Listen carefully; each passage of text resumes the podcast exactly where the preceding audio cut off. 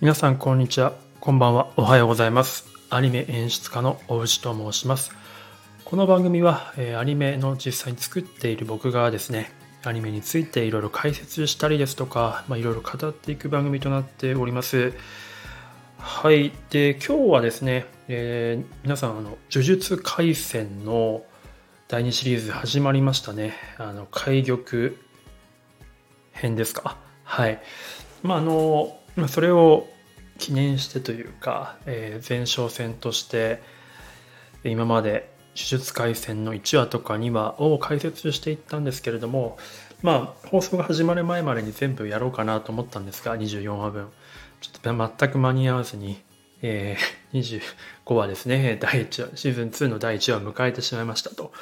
いうことで、まあ、今更24話までやっててもしょうがないので、まあ、リアルタイムをちょっとかけていこうというふうに思います。なので、えーと、第2期の第1話「開玉」ですねを演出解説していきたいと思います。はいま、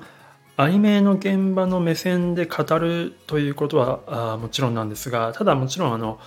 僕はこの作品および作品関係者、まあ、多分、まあ、動画さんとか映画さんとか一部の方には知り合いいるとは思うんですが、まあ、メインスタッフの方には一切知り合いもいませんでして一切何の関係もないのであくまで僕が、まあ、これまで経験してきた現場で、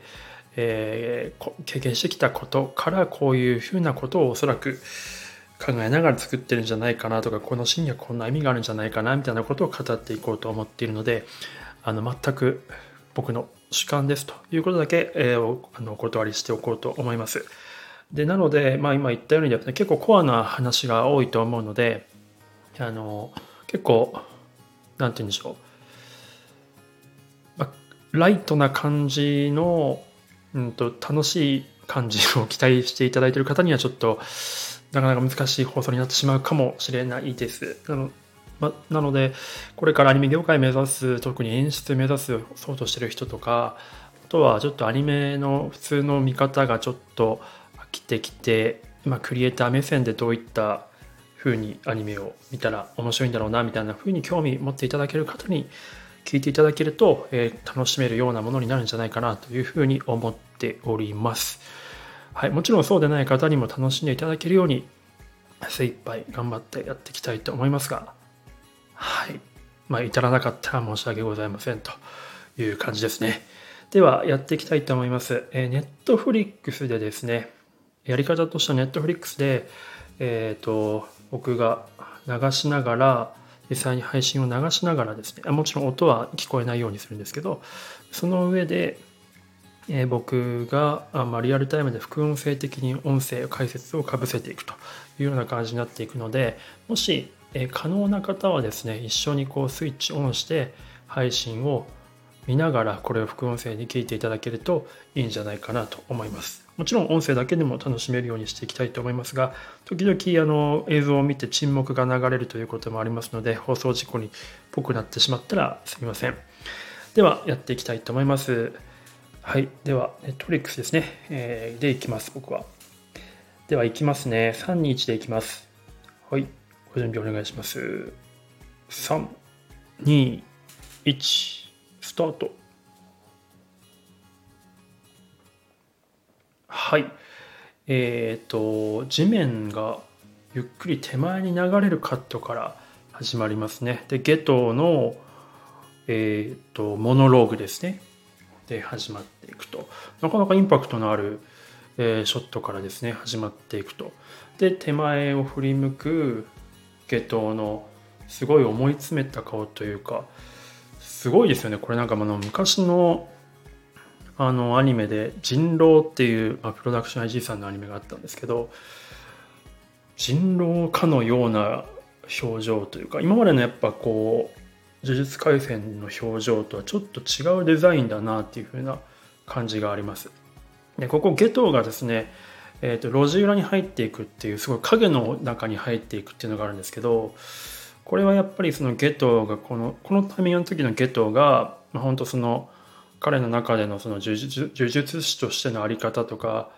すごい揺れてる中で、まあ、いわゆるこう闇落ちというかしていくということがあるんですけど、まあ、それを完全にその人前人がたくさんいるところから路地裏に行くという移動するという物理的な行動でそれを一発で示していると、えー、闇落ちするのを示しているというところで非常にこう象徴的なショットだなというふうに思います。でこのシーンから始まるっていうのも非常にこう面白いんですよね。原作見ていただくと原作はですね確かメイさんとえっと歌姫のこうなんか屋敷でなんかこう結界の中で屋敷がずっと続いてるねみたいなところからスタートするんですよね。でもゲトのところからスタートするということであくまでこのシリーズ第2シリーズはゲトが主軸になっていきますよっていう意思表明でもありますしまあ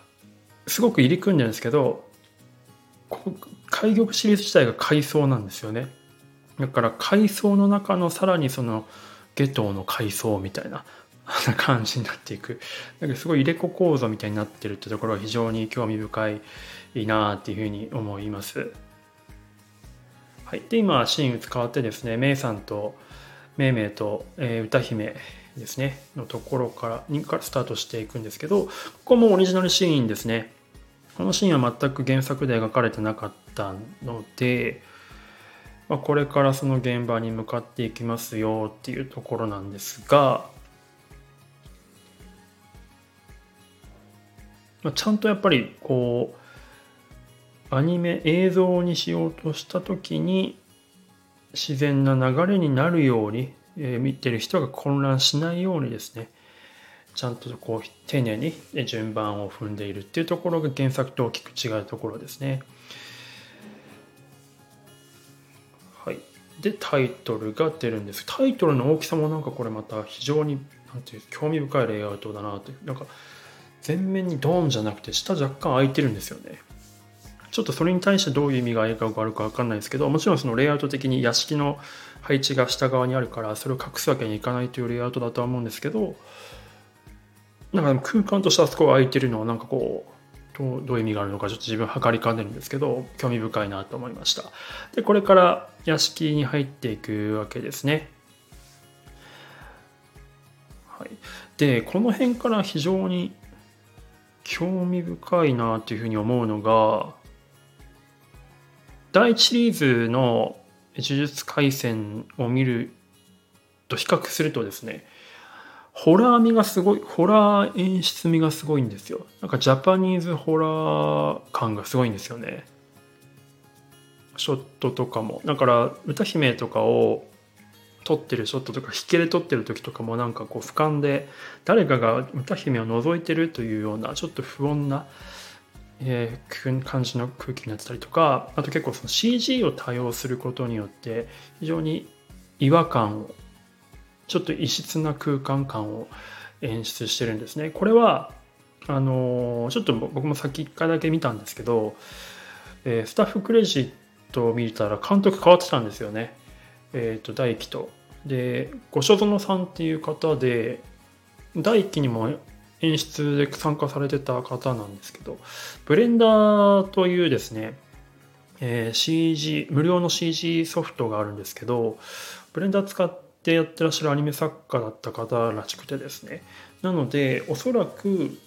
通常 CG 作る時って、その CG 部とか CG の部署の部署とか CG のプロダクションに発注して CG 作るんですけどおそらくですねポイントポイントでこのお茶のさん自らおそらく CG 作ってるんじゃないかなというふうに思っています。おそらくレイアウトは少なくとも作ってるんじゃないかなと。CG レイアウトを敷いてやってるからレイアウトがすごく締まってるんですよね。パースとかがしっかりしているのでとてもレイアウトが丁寧というか綺麗なんです。破綻してないというか。はい、でこの辺の歌姫がドアを開けて、えーと、ベッドのところですよね。この辺まさにこうジャパニーズホラー味がすごいで CG を使ってすごく不安で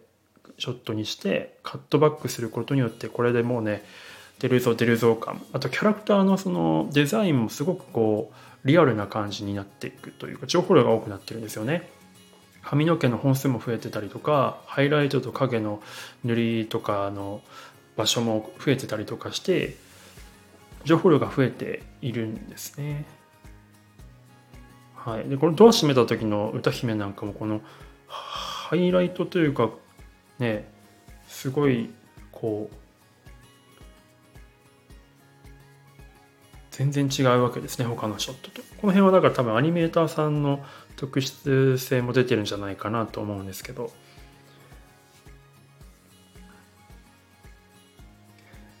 はい。でこう来ましたね。めいめいがですねちょうどこの壁をバックにして境界に立ってるというショットがありましたね。すごく象徴的なカットです。はい。で今この歌姫とえっとめいめいをまあ、切り返してカメラ切り返して撮ってるんですけどどちら側にもあ無限に続く廊下が見えるっていうところがこのいやレイアウトがいいですね。非常に素晴らしい。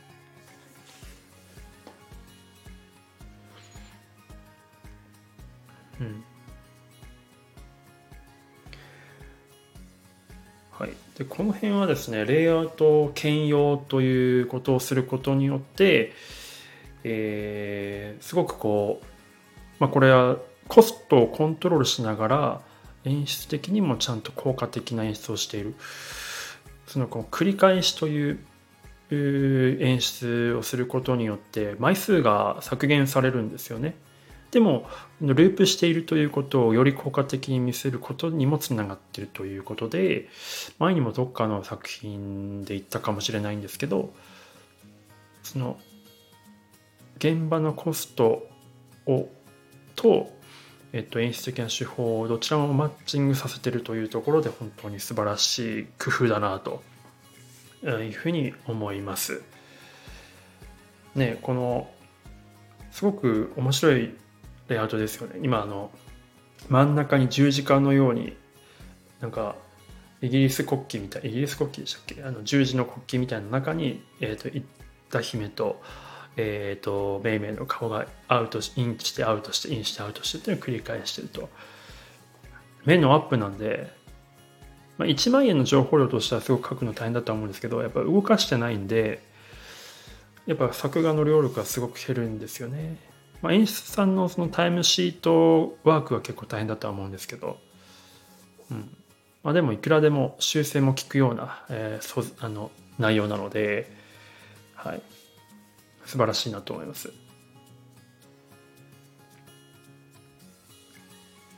で今あの歌ちょっと今過ぎちゃいましたけど歌姫があの137歩とか何回か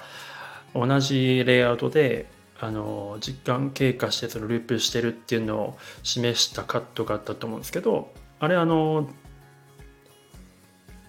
あちょっとどうだったかちょっと巻き戻さないと分かんないですけど多分ピクセルずらしっていうのを使ってたと思います。あの時間経過を示す時に効果的な手法として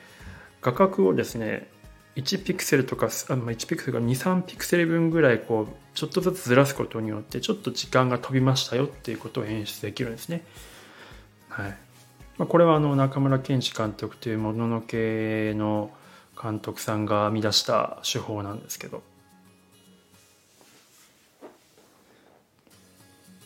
はい、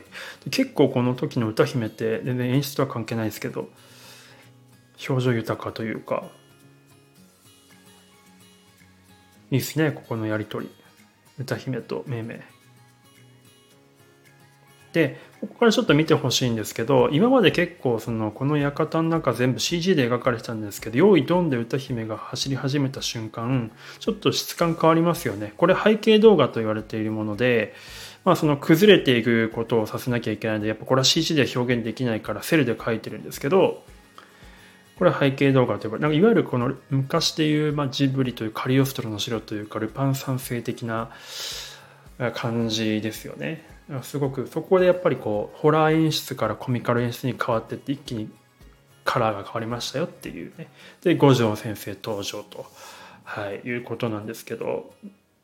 まあオープニングに来てこれも五条先生から入って五条先生がこううたた寝するところから始まるってところも面白いですよね。これ多分、まあ、実際その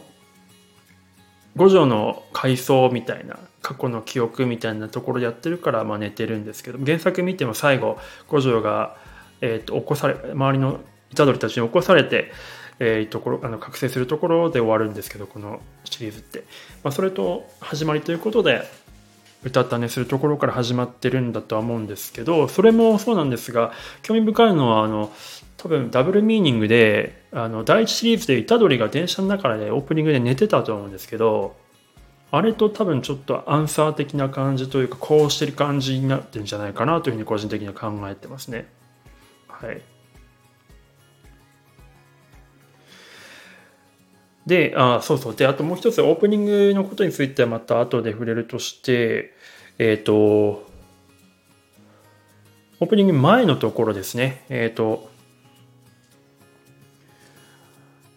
五条が登場するところだったんですけど、あれって五条の術式によって屋敷が破壊されたっていう描写なんですけど、あれに関してなんか若干分かりにくい演出してましたよね。なんか五条が助けに来たよって言ってるから五条が何かやったんだなと思いながらも、さっきまでその歌姫とめめが逆方向に全力で走れば崩れるんじゃないかみたいなことを言ってて、実際にそれで崩れたから、あ、歌姫と命名の仮説が当たったんじゃないかなみたいな風に僕1回目実はそう思ってみちゃったんですよね。で原作も見直してみたらあこれ五条の術式じゃんっていう風なことで思ったん分かったんですけどなんか映像としてはそこがちょっと分かりにくかったなってなんかこう意図があるのか僕の読み取り能力が低かったのかちょっと分からないんですけど非常にそこもちょっともし僕は五ノさんと会ったことないんで 一切多分共通の知り合い、まあ、いるとは思うんですけど結構遠い方なんであんまりお聞きできないんですが是非お会いできたら聞いてみたいなっていうふうに思いましたね。はいということでまあ A パートは一応オープニング終了時までということで今回 A パートまでやらせていただいて今度オープニング明けの B パートをやっていきたいと思います。はい。次回以降ですね。ということで、今回はこれで終わりたいと思います。もしあの面白いと思っていただいた方はですね、ぜひフォローとかチャンネル登録していただけると嬉しいです。あと、いいねだけでももらえると嬉しいですし、コメント、リアクションもお待ちしてます。あとは、なんかこの作品やってほしいみたいなリクエストもぜひぜひ大歓迎です。はい。で、あとはですね、業界関係者の方向けにですね、あの、宣伝というか、あの、ぜひもし、まあ、演出するちょっと余力ないんですけど、まあ、絵コンテとかコンテ札シートを切るぐらいでしたら全然お手伝いできると思いますのでお気軽にご連絡いただければと思います。はい。ということで、えっ、ー、と、聞いていただいてありがとうございました。それでは。